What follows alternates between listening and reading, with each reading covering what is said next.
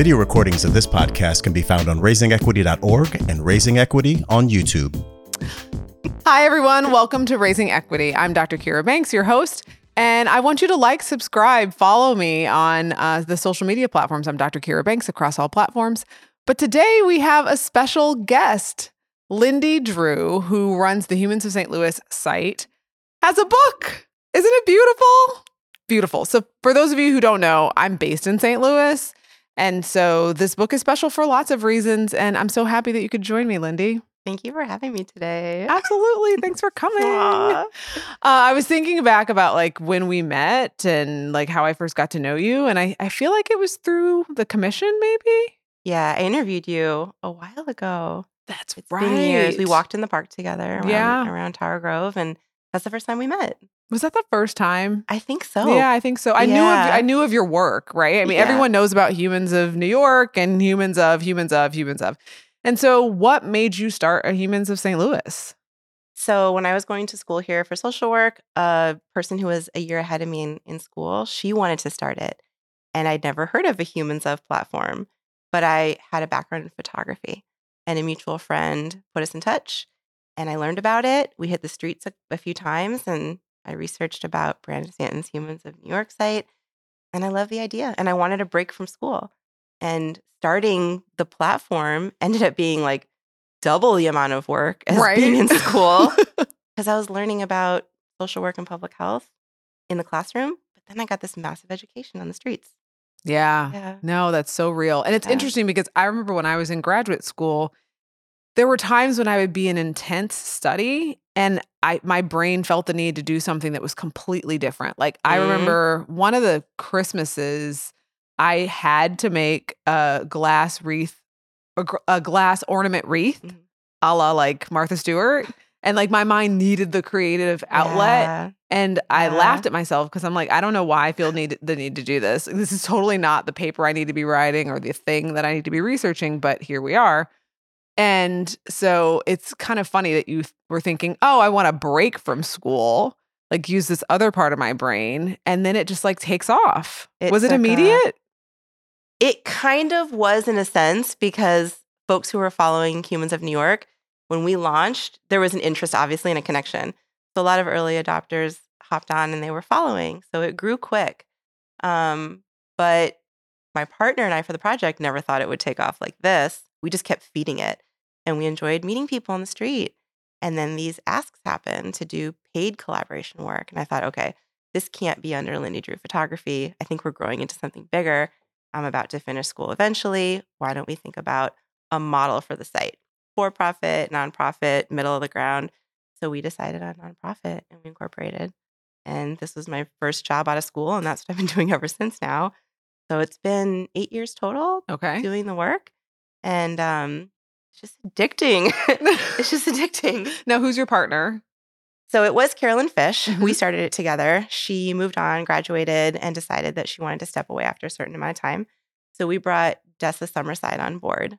Her and I had met met like 15 years ago now in Chile. We were both volunteers down there working with kids. And she happened to be from Arizona, and so am I. When we finished our work, we both went back to Arizona, started hanging out, started salsa dancing together, started getting to know each other better. And she came to grad school here in St. Louis. Oh. And I drove her with her on our first road trip to drop her off here. I saw the campus, um, got to meet people here, just got the vibe for it. And when she'd come home for holidays, we'd talk about St. Louis and about her classes and what she was learning and who she was meeting. And I was like, I like that. So when it came time for me to kind of reconsider where I was working in Arizona with the population I was with, um, social work sounded like the right fit for school. So I applied and I got accepted. And then I came here. So now we both live here. We Mhm. both co run Humans of St. Louis together. That's a neat story. Yeah. well, and I don't know that I knew that about you until I read your bio in the back of the book that you worked in Chile. Is that correct? Yeah. I volunteered Volunteer? there. I volunteered there after photography school because I just wanted to get an experience that was different than what I grew up with. I wanted to photograph in a different area of the world. Um, I wanted to travel. And You wanted to dance. I- I, know you enough. No, it's so funny. it's so funny because I learned how to dance in Phoenix. Oh, really? after living in Chile and being in South America, went back to Phoenix and started dancing. Okay. And Dessa and I kind of knew we like made it when we were in the parking lot of a Walmart one time heading back to our car. And a random man stopped us and he was like, I know you too. We're like, we don't know you. He's like, yeah, you dance at Club Downtown. I was like, Dessa, we've made it. and then we came to St. Louis and started dancing here too. Yes. yeah. Yes. Love it. Random. Love it. uh, but I'm sure your time there like shaped your eye in terms of photography. How Yeah. so? Yeah. So when I was in photography school um, at the International Center of Photography in New York, we had a teacher who had said, if you really want to make work, think about doing it somewhere else because New York's so pricey to live in. And I always wanted to go to South America to completely learn Spanish. And I was interested in youth development and I just needed more exposure than the bubble that I grew up in in Phoenix, Arizona. And so I went down there and everything was a story working with the kids and the group home was a story. The reason that their parents had left them and why they were being raised there was a story. Um, eventually, I kind of wound up the backbone and did some more photography work throughout Central South America. And when I came home to Phoenix, Arizona, I ended up getting a job at a place called um, Casa de Sueños, the Dream Home. And that was working with kids from all these cities and, and countries I hadn't seen. Mm. So they were from um, Nicaragua, Honduras, Guatemala, and El Salvador, uh, Mexico. And I was hearing so many stories about how they crossed without their parents to get into the US. And the stories were intense. I bet. Yeah, you're sitting there having dinner. They pray before they eat. We all started chatting about what the Camino was like, what their walk was like Mm-hmm. and they were just so open and honest. But I knew there were powerful stories there to be told. I was the recipient of hearing them. But because of confidentiality, I couldn't take their picture, I couldn't share their stories. Um, we were there for a different reason, which was to reunify them with their parents who or a sponsor who was in the United States. Right. Um, but after doing that for a few years, I kind of felt stifled because there was nothing else I could do for them. And that's when I started to look at other options to learn more about the system. And I thought going back to school for a graduate degree would be a good idea. And then I ended up here yeah. and, And, you ended this. up telling more stories. And ended right? up telling more stories. So storytelling has been a thread for you. it has. Has yeah. it always been looking back? Right, because you you studied in school in undergrad. What did you study? I studied biology. Biology, to right. I- pre-med. Right. I was like, so you studied biology, went to photography school, Yeah. right? Went to social work, public health. And then, I mean, but storytelling, ha- have you, did you tell stories as a child? Were you in, always interested in stories as you read? Like, what did you read? No, to all of those. I did not like English class. I did not like the stories that teachers had us read. I did not like writing essays. I didn't like writing. And it wasn't until I graduated from undergrad where I had time to read the stuff I wanted to read. And I thought, this is fascinating. Reading's fascinating. Hearing about people's lives are fascinating. I was never into like fantasy or fiction. It was definitely more um, something that was biographical or autobiographical. Like what? Like, who were you reading about that you like sort of set that spark? Um, I can't think of who I read about, but I think because I'm an image maker, it's such a good question. I'm really into documentary work and I'm really Ah. into video Mhm. and stories that um, you can see through Yep. the lens, layered with audio and with music and, you know, putting all these nuanced parts together. So in New York, where I lived for a while, um, I worked as a personal trainer to pay for photography school, Uh-huh. basically. And in the day, I didn't have clients. So I would go to this theater and watch documentaries. And they'd be so inspiring. And then I'd come back and keep training at the gym. And I'd hear from all these clients that came in that lived completely different lives than me. I mean, I was up in the Bronx trying just to make it and earn a few bucks to stay sustainable, you know? And they were living downtown in Manhattan and living these fast lives and having these fancy jobs and inviting me and the other trainers to their places for Christmas and New Year's. And you'd see how they live and how I lived was so different. But yet, when we were training, everyone's really similar. You know, you run out of breath when you're reaching your peak, or you hit a moment and you crash and you're crying in the corner and you're not training anymore. You're having a conversation with somebody. So I recognize the um, interest in storytelling as a Mhm. personal trainer because as I was training, I was listening to so much they were telling me. Yes. that's kind of where it started, I think. Interesting. Yeah. The gym is a humbling place. you know.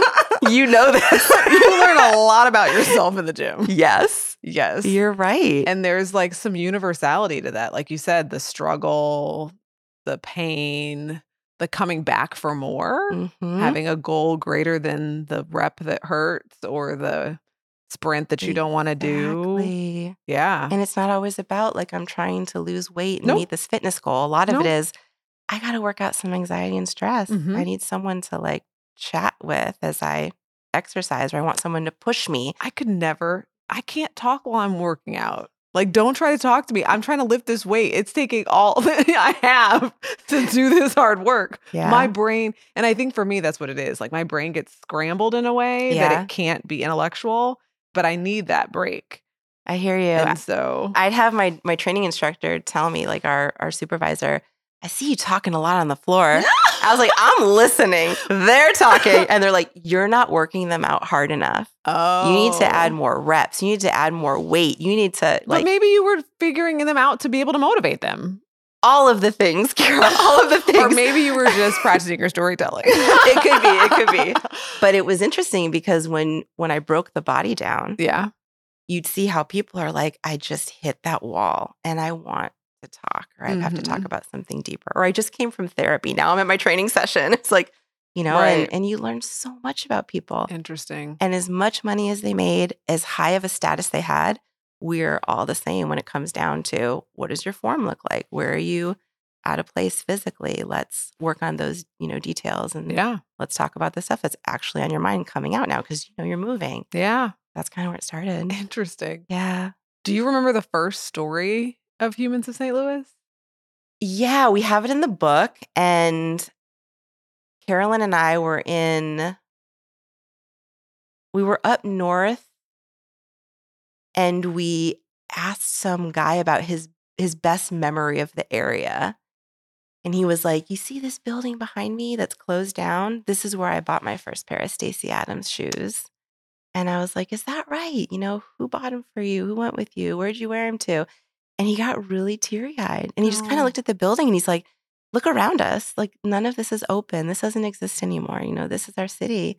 But I have these great memories from this area.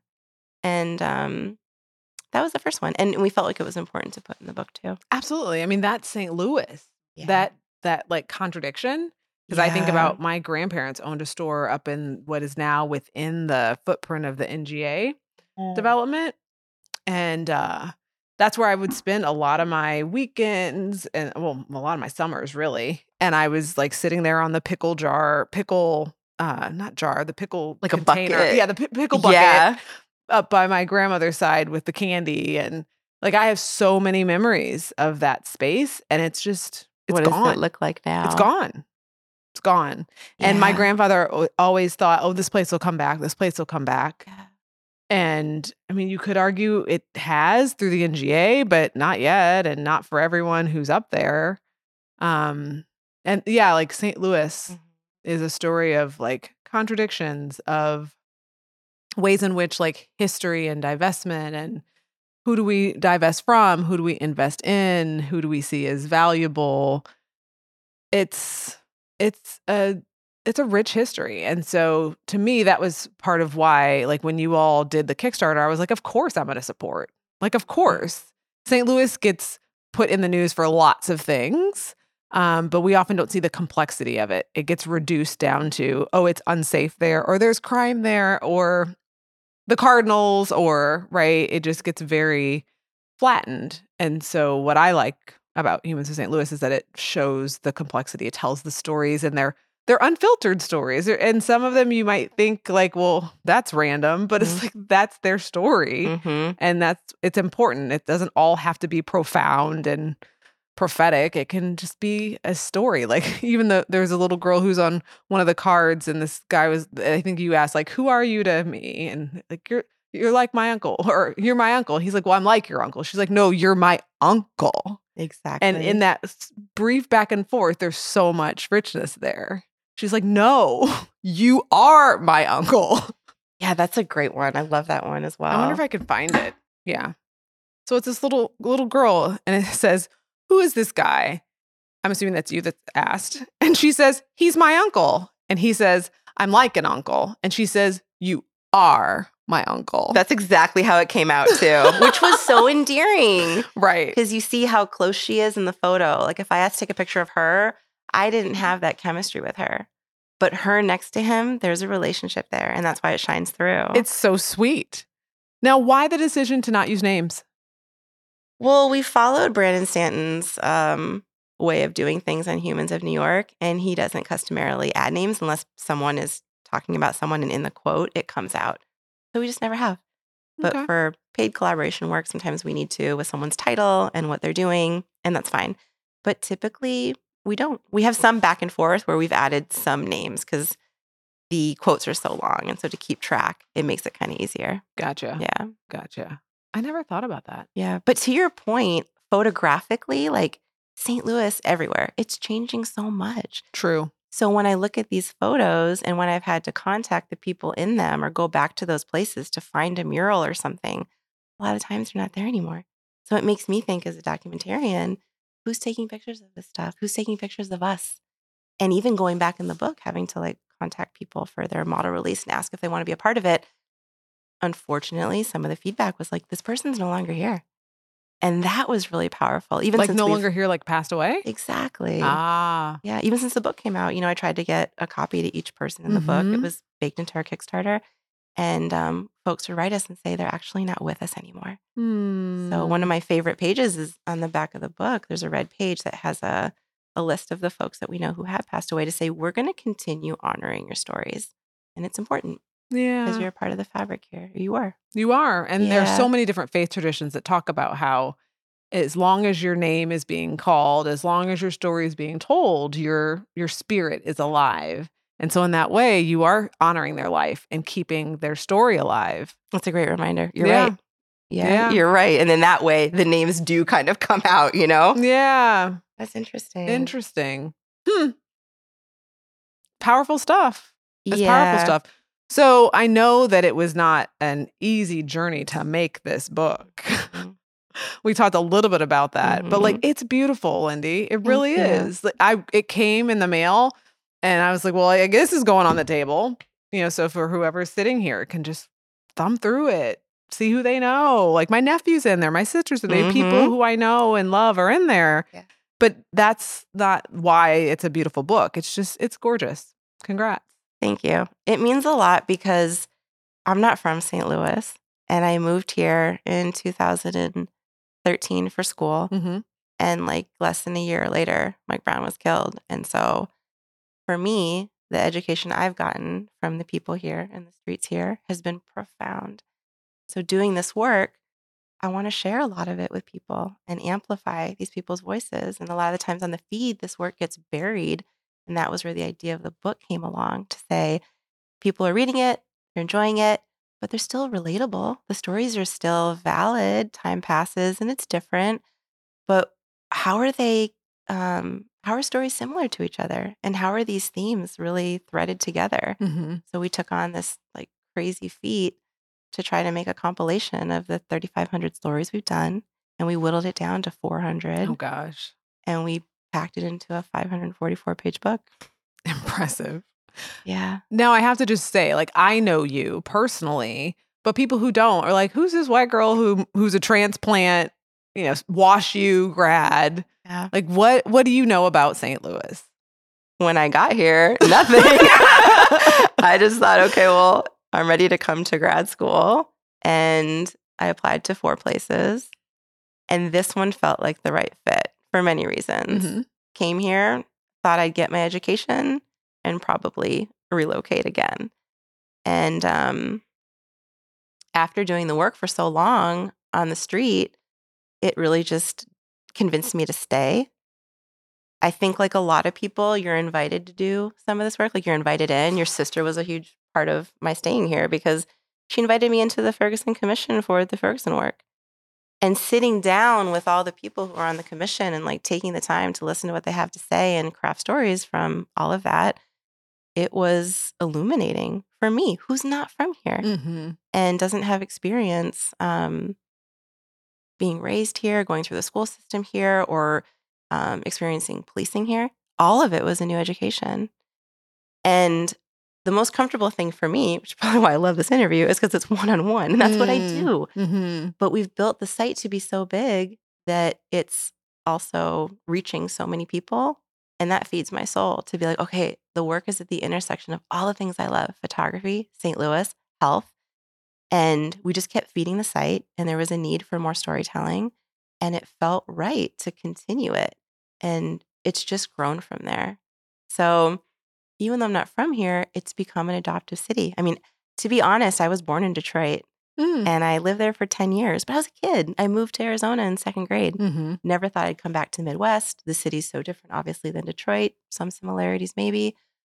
But um, what I've come to learn here and the relationships that I've built here have been the reason that I continue to stay and do this work and, and really try to like understand and contribute in my own way to the Mhm. city as well. Mm-hmm. Yeah. And there Yeah. is a way in which I feel like some people have the attitude about like if you're an outsider, like to side eye or question. But I have seen a lot of folks who are who've come to love St. Louis and want to contribute to the city. And I think it's important that we are open to that. Mhm. Um, if it's one of those cities, I grew up in Edwardsville, but most of my extended family is in St. Louis. So even knowing the city and having a connection to the region, still, when we chose to live here and raise our kids here, it took some time to get our feet like settled, to get settled to what do you call it? Like to to really connect with people. It's not the most it's not that it's unwelcoming, but it's not the most welcoming city. You gotta gotta find your people and it takes time and You're right. yeah. You're right. And I think maybe school was an easy in for me. The relationships got built fast with Mhm, admin, professors, teachers, and also students. mhm. It's funny because one of the stories in the book is of a map. And there's a gentleman here, Paul Failer, who rode every street of St. Louis. It took him years to do it. And he mapped it on Strava. Mhm. And so you can see the outline of St. Louis through this map that we typically see on like all the maps that have to do with like quantitative, qualitative work. We shared it the other day on the site, and people were like, This is amazing. Love what you do. I've done it here in this city, in this city. Great. Before that, we shared a story from a lady from Uzbekistan. And she was like, I was living in the US in a different city in Boston, and my husband got a job here. And I told all my girlfriends, We're moving to St. Louis. And she's like, You know what? It's not that bad. and when we shared it online, everybody was laughing, like, St. Louis's new motto, It's not that bad. That's hilarious. And again, I'm not from here, but I've gotten to know a lot about the intricacies and all the things of this city that people storytell about or is in the news or just the randomness. And I hear some from people sometimes it's it's home. Like there's it's not that great, but it's home. Or I love it for all these reasons. And typically when people say that they like it because of the free stuff we have and the typical things that we know about, for me, it kind of goes in one ear and out the other. Because as a storyteller, I'm really looking for like, yeah, we know, but like, tell me more. Like if we were playing Wheel of Fortune, that's the R S T L N E. You get those. We all know. Right. But like, why do you really care? You live here. Your your kids are growing up here. You work here. You're invested. And I'm really interested in figuring out what are the nuances of those things to share with Mm. like a wider audience. hmm Yeah. Well, I'm going to turn that back on you. Why do you care? What is it about St. Louis for you? For me, it's been the stories. It's been meeting these folks in a Okay. place where people say, don't go there. Don't cross the river. Don't go up north. Don't go in back alleys. I'm like, okay. I've lived in a lot of places. and I think my experiences, you know, living overseas and and all of that have lent me to be able to do this project maybe easier than someone else. Walking around with my camera, I have a very different experience of what it's like to meet people in St. Louis. And typically, when I meet people, they're curious. And sometimes they look me up and down and they're like, What are you doing here? You don't belong in this area. Where do you, go back to the Central West End where like we, you're probably from or something. Right. And it's like, okay, well, we all have our preconceived notions of what shows up at that moment. But what happens if I ask you for a photograph and some time to have a conversation? I didn't know I was going to meet you this day. You didn't know you were going to say yes to this. And so, this book and the Humans of St. Louis feed is a testament to what these experiences look like if you would say hello to a stranger in this city. I love it. Yeah. And go the places where people say, oh, don't go there.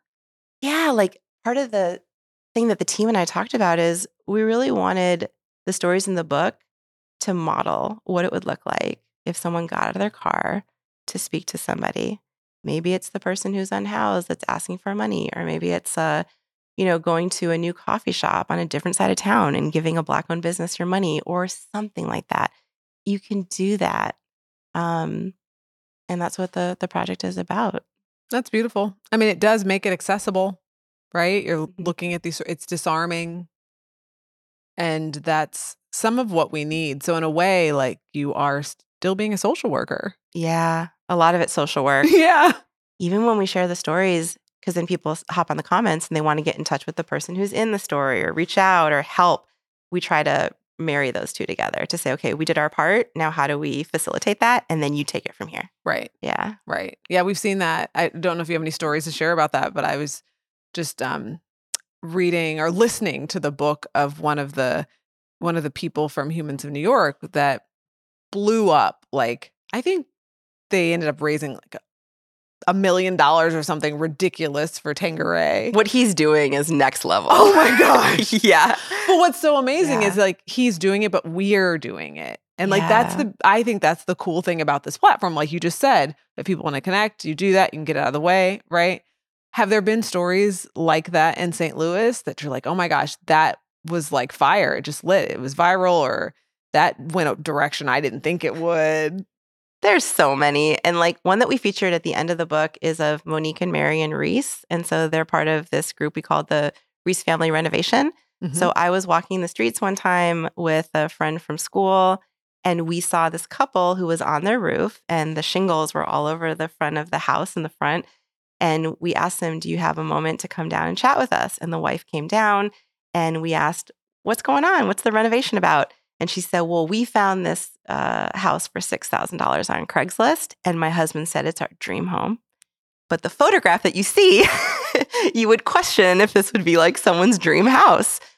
But the beauty of it is, it was such a simple story. And folks were like, I love that you're helping to renovate St. Louis and bring a piece of St. Louis back and do good in your neighborhood. So it started to kind of take off. I went back to the house, knocked on the door, left a note because they weren't there, like, hey, I'm the girl who interviewed you a while ago. People are really interested to help you renovate your home. Is that something you'd be interested in?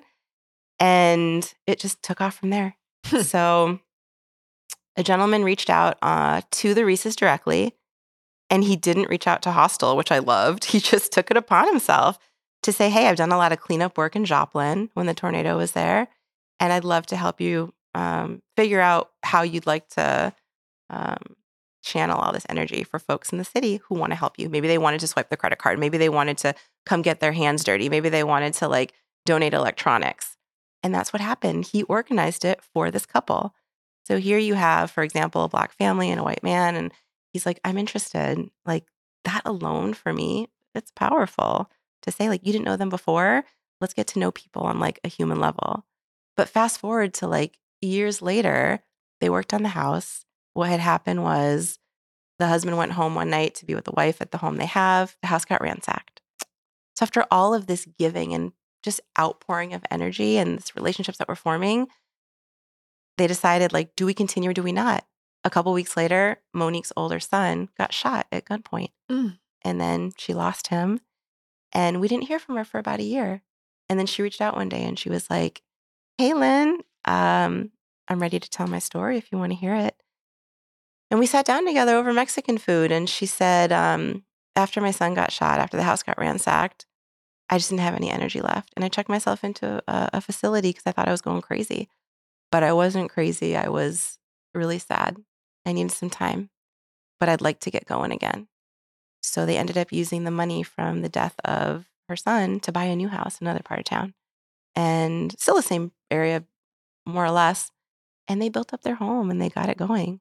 Hmm. The other day we had our book launch and I invited all of them to be on the panel to talk about their story and like how they met and what's happened. And Monique was really forthright to say the house we live in now, the property that we took over to the side of it, we're like kind of the youngest in the area. And there's a lot of need. There's about 25 kids on our block. We want to show them a great Christmas. And she went into deeper detail. And after that, folks came forward and they're like, How do we help? We'd love to help out to give holiday gifts for the families that you're working with. She's just a doer. And so what we found is like, if you enable the people who have it within them to do what they can do, but you you support them, you uplift them, you bring like the energy on board, they can do it. It's super grassroots. And yeah, we're also in touch. And now we're helping out with, instead of the Reese family renovation, the Reese family holiday drive, you know, just for this year. And that might morph into something else. I love it. Yeah. I love it. That's beautiful. Yeah. And the thing is, like, sometimes news outlets will say the media is very distrustful, hmm but you're not media. And so you're behind this art project and you're getting these stories that we would also like to be privy to, or sometimes we don't spend enough time finding from like the everyday person because we're getting a news beat because it's like we want the latest news. But this stuff is happening all over and it's especially happening in the city. And for me, like that's the interesting thing to uncover. Like our city, with all the turmoil it's been through and just the past, you know, eight years, almost a 10 year anniversary of Mike Brown, right? Yeah. And you think about this pile of stories and there are opportunities to meet someone new and help them out every day Yeah. or jump on to do volunteer work or say yes instead of no to something, you know, and get to know your neighbor or total stranger. It's so possible. it's so possible. Yeah. Yeah. Yeah. I Yeah. appreciate you coming to chat with us. Like I I hope that people understand that it's about this book, but it's so much bigger than the book. And so if people want to follow you Yeah. and Humans of St. Louis and support you, what does that look like? So you can follow us on Instagram, Twitter, and Facebook on Humans of St. Louis. We finished our first print run and sold out in about a month. So now we're working on our second print run. So if you do want to get uh, pre ordered copies, you can go to humansofstl.org and eventually we'll have them in any slew of local bookstores and retail shops around the city once um, once the second print run arrives. Love it. And if folks are not in St. Louis, And if folks are not in St. Louis, you can still follow us on the platforms Yes. and you can still pick up a book and you know, we're we're glad to mail it to you as well. International too. I think the book's now in I don't know, Australia and Kenya and France and the random places that people have reached out. Which is a cool testament to be like, you passed through here, you're interested, you lived here at one moment, maybe you're from here, you're not here anymore. But I hope that this book makes you feel a little closer to home. absolutely. There's something so special about your city, the city, our city, right? And like, yes. it, there's something so special. And I think um, my team feels it, who's come on board, and my friends who have stayed after school feel it. And like, we want to do good work here too and contribute. yeah. Yeah. And the book is inspiring. It is. It's like a reminder of the people that you pass on the street. Like, what if you stopped? What if you connected? What's possible? And and you bring the stories alive in such a beautiful way. So thank you. Thank you so much. Yeah, Aw. And thank you for joining us on Raising Equity. I hope that you get the book, Humans of St. Louis. Get it, follow, like, all the good stuff because yeah, I mean it's it's just it's inspiring as you heard from Lindy. And so I hope you I hope you get it. Thanks for joining me on Raising Equity. Thanks, everyone.